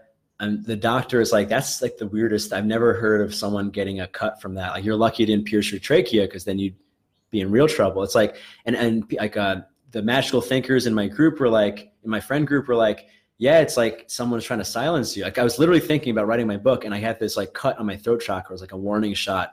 So this is, I guess, the thing. You know, if I end up randomly dead for some reason, we can assume that uh, maybe maybe uh, someone from the cult cast a spell on me. I don't know. Um, anyway, the the doc, I asked the doctor like, "Will this leave a scar?" And he said, "Depends on how you treat it." And um, I think that's the moral of this entire story. We can enter bad shit. We can enter uh, things. We can enter trials and tribulations of our own doing, or maybe crisis befall us, crises befall us. Um, but whether or not it leaves a scar is not about the events. It depends on how you treat it. So that's the entire story. I'm gonna. I know we went a lot over of my usual length of episode, but I'm gonna quickly answer all the questions that were sent that I didn't get to answer. Um, but that's my entire cult story. I hope you enjoyed it. Last questions. Um, someone asked, uh, are there such things as good cults or organizations that um, have all these benefits? My viewpoint is that every group is organized like a cult. It's just what we call as cults are a little more inclusive and do it a little better. Like I look at political parties, I look at clubs, I look at ideologies, even ideologies around things like nutrition, they act a lot like cults, like with their terminology and their group reality and how it's us versus them. So I think almost everything operates like a cult. So if you take on that paradigm, um, yeah, there's plenty of good cults. I think anytime I, I, there's a couple of things I believe are true, which is for a group of people to organize around a purpose, there has to be power dynamics. There's no way a group of more like I think six is the magic number. Like, and I in the military they talk about this like the the largest um, egalitarian unit in the U.S. military, as far as I know, maybe I can be corrected, are the SEAL teams. The SEAL teams have six people, and everybody, all the operators, are basically on the same level. I could be wrong with that. That's my understanding, because and those are like the highest trained, you know, among the highest trained people in the U.S. military.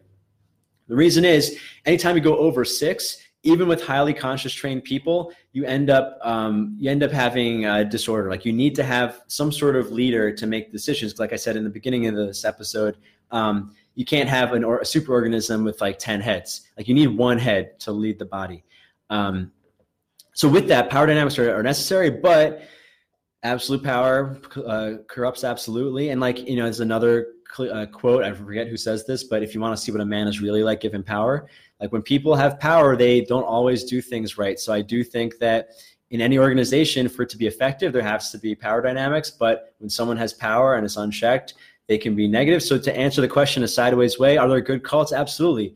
Um, every cult has benefits. Uh, Scientology, I'm sure, helps people too. But um, you know, you just have to watch out for the negatives. I don't think anything is black and white. Um, to use another cliche term. All right. Uh, someone asked, I think I answered this already. Do I still practice oming? Rarely, but I do believe in the benefits. Most tantric practices have a lot of principles of oming with a lot of extra stuff. One benefit of oming is that they cut out all the extra stuff and just focus on sensation and cultivating your intuition, which I think is super useful. Um, I think that same person asked me about reaching those certain heights I achieved on my own.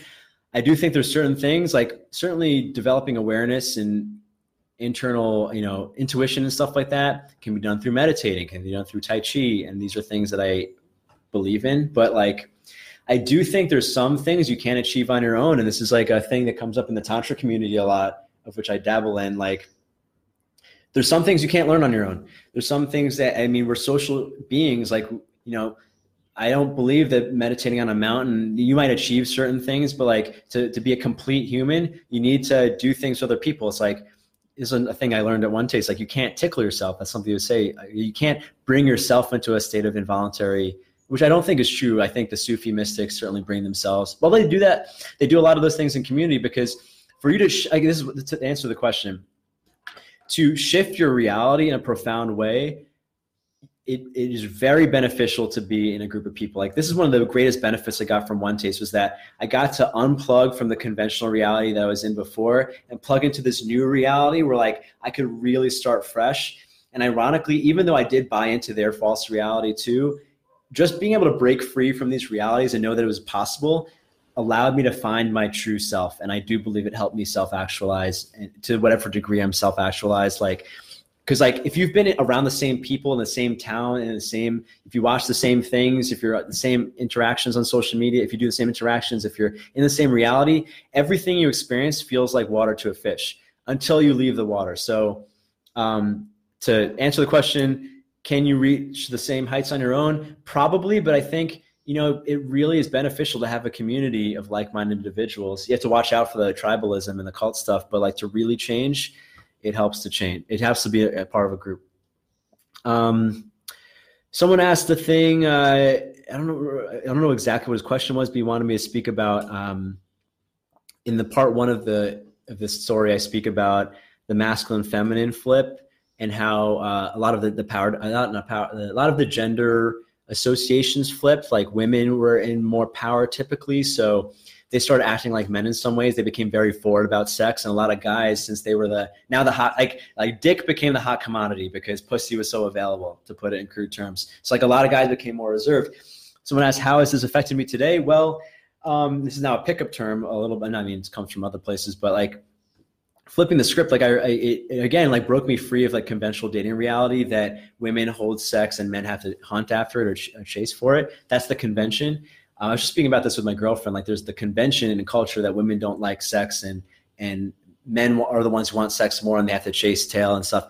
And I'd say, you know, uh, I think Joe Rogan has a joke about like, of course, men like sex more. Like, like uh, men are willing to blow up buildings for 70 virgins. Like, no woman would ever do that. I think it's not even that. It's like I talk about this in, in other topics. Like, if a guy isn't sexual, if a straight guy is not sexually attractive to women, genetically he is worthless not I don't think he's actually worthless, certainly, but there's like an instinct. There's a reason why guys who don't get laid end up being so weird.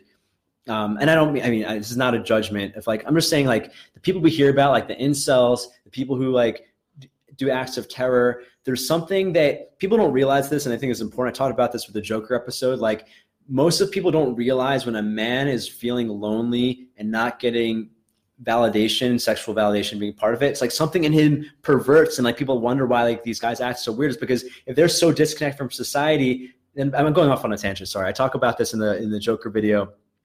But what being in a matriarchy did for me was that it flipped everything in my mind. I realized that a lot of things are conventions. Um, some things are biological, which I just mentioned, but some things are conventions, are just like you know, are uh, you know constructs. And um, in my dating life, I, I just real, I mean, I kind of just have this viewpoint that women like sex as much. And if I just chill, a lot of it comes to me. Like, I, I think I realized my worth as a human being in the sexual marketplace, to put it bluntly. And I, I remember after I left One Taste and I was dating in New York, anytime a woman would insinuate that her pussy was this thing that I needed to fight for or like earn or something, I would kind of laugh because I'm like, man, like I lived in the opposite where like you know it was the opposite. And i and i and not to say that you know that was me kind of being arrogant too to think like oh it's not like fuck you and, and you acting like your your sex is so valuable. I don't want to perpetuate that idea too but it's just like realizing that um, all these are constructs like so how has it affected me in life? I'm just realizing i realize how valuable male sexuality is and like how valuable male attention is. And actually there's some things that i do think are true archetypally gendered things which is like the feminine is the juice, and this actually relates to the next question. Um, the feminine does fill something with energy. The masculine, the testosterone driven behaviors are what creates the structures and handle material reality. And that was something that was uh, um, emphasized in One Taste about how um, yeah, I mean, a lot of, I mean, part of what made uh, men second class citizens in this community was that they were kind of expected to do all the heavy list, lifting and anticipate what women wanted, which is great for women. It's actually a good skill if you're dating women, but like they would be expected to like pretty much do everything and handle everything and anticipate what women want, even when they're changing their minds back and forth, which if you date women is a good skill to have. But you don't need to supplicate yourself. You shouldn't supplicate yourself. You can be equals with the women you're dating and handle them, not to top them or, or not, whatever. I think you get what I'm saying. Um, Oh, one one one uh, little aside on this, which I wanted to bring up. Um, this is like a side story I didn't get into. Do I have time for this? It's like, like two minutes. Um, in One Taste, uh, in the One Taste mastery program, they taught some really cool shit when it came to sexuality.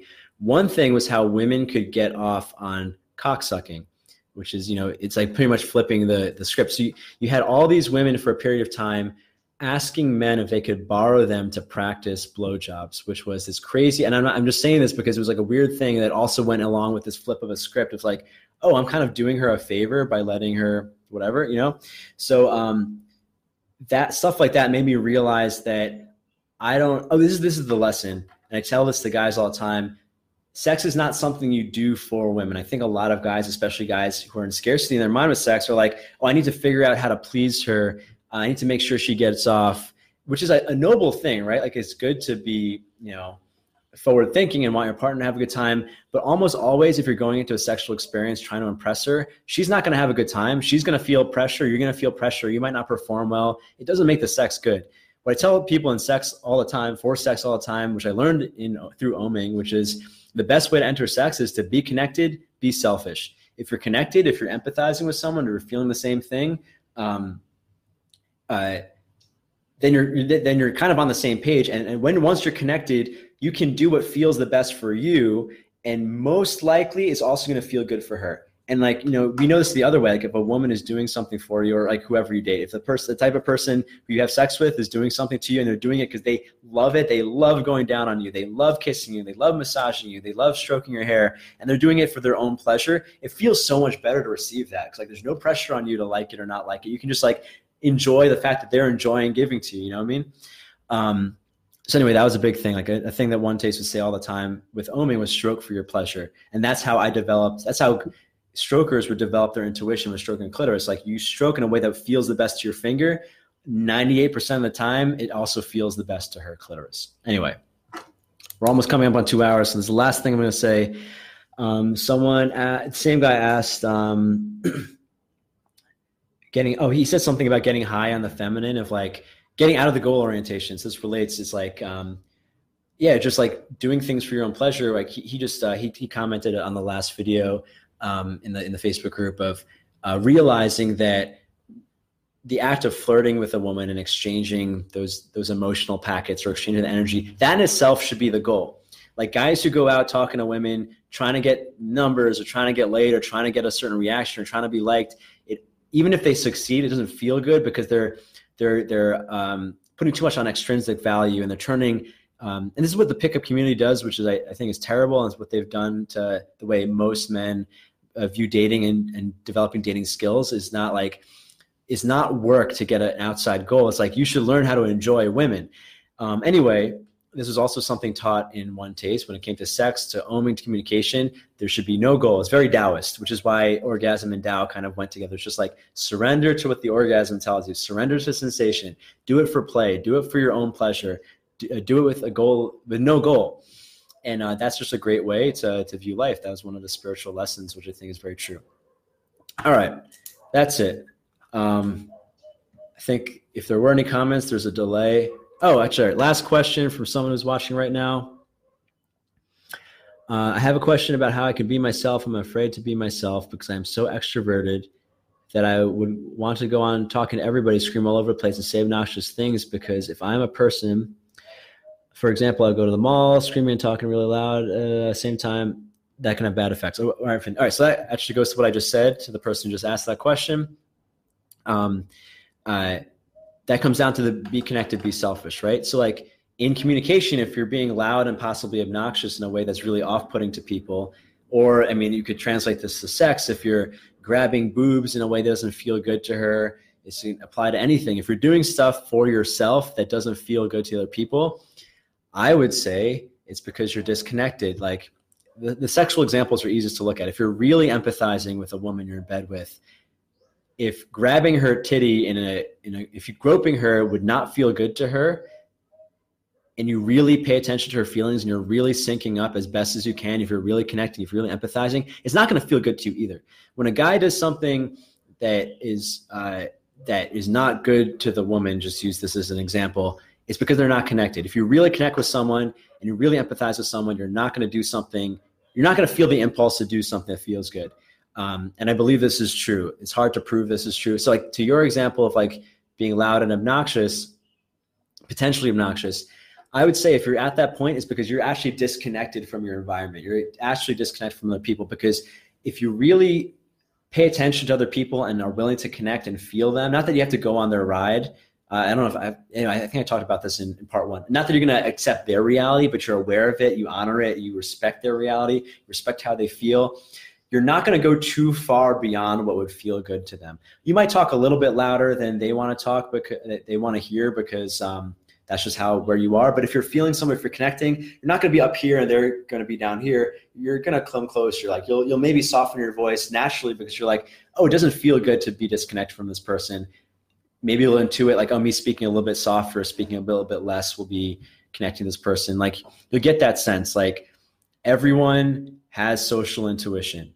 I don't care who you are. If your brain works, you have social intuition. We're social animals. If you're willing to connect with other people, you will get a sense of what the other person would feel good. And like this is kind of the secret to instinctual game or natural seduction or whatever you call it, or anything with communication, real connection is like really pay attention to the person, tune into the person. Naturally, if you're connecting with someone, if even if you're up here and they're down here, you'll kind of start to sync up. Or or maybe if you're really a dominant personality and like everyone's seeking your approval in the ways that I described with power dynamics before, people will come closer to you. Or, you know, if if you're if you're around someone who's like your favorite, whatever, and you respect him so much and he's speaking quietly, you're probably not going to talk loudly and obnoxiously around someone who you're the biggest fan of. You're probably going to realize, like, oh, this person doesn't like loud talking. I want to connect with him. He's got more social gravity than me, so I'm going to like sync up to him. Anyway, I break this down a bit in the masculine archetype class, but that's um that's that's the gist. Excuse me. All right, guys, I'm uh, I'm done.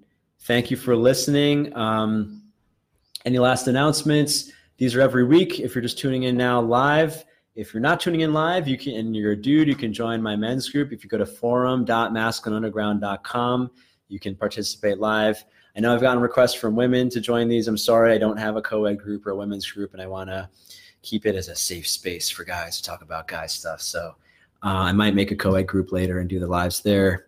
Um, oh, I talked about the archetype class a couple times. If you're interested, you can go to archetype.ruwando.com. Um, or, yeah, that's probably the best place. You could put in your email. You can join the course if you want. Uh, any any last questions? Any thoughts? Let me think. Did I hit everything? Um, I think that's it. Thanks for watching, guys. Uh, next week we'll be on again at 9 p.m. Eastern. I have some possible topics, but if oh, if if there's anything you definitely want me to speak about, punch it in, comment below, and um, I have a couple potential topics. But if people are into a certain topic, I'm happy to talk about that if I feel like I have something useful to share about it. Thanks for watching. I'll see you later. Um, if you're listening on iTunes, please subscribe. If you're listening on YouTube, please subscribe. I love you. Your support matters. See ya.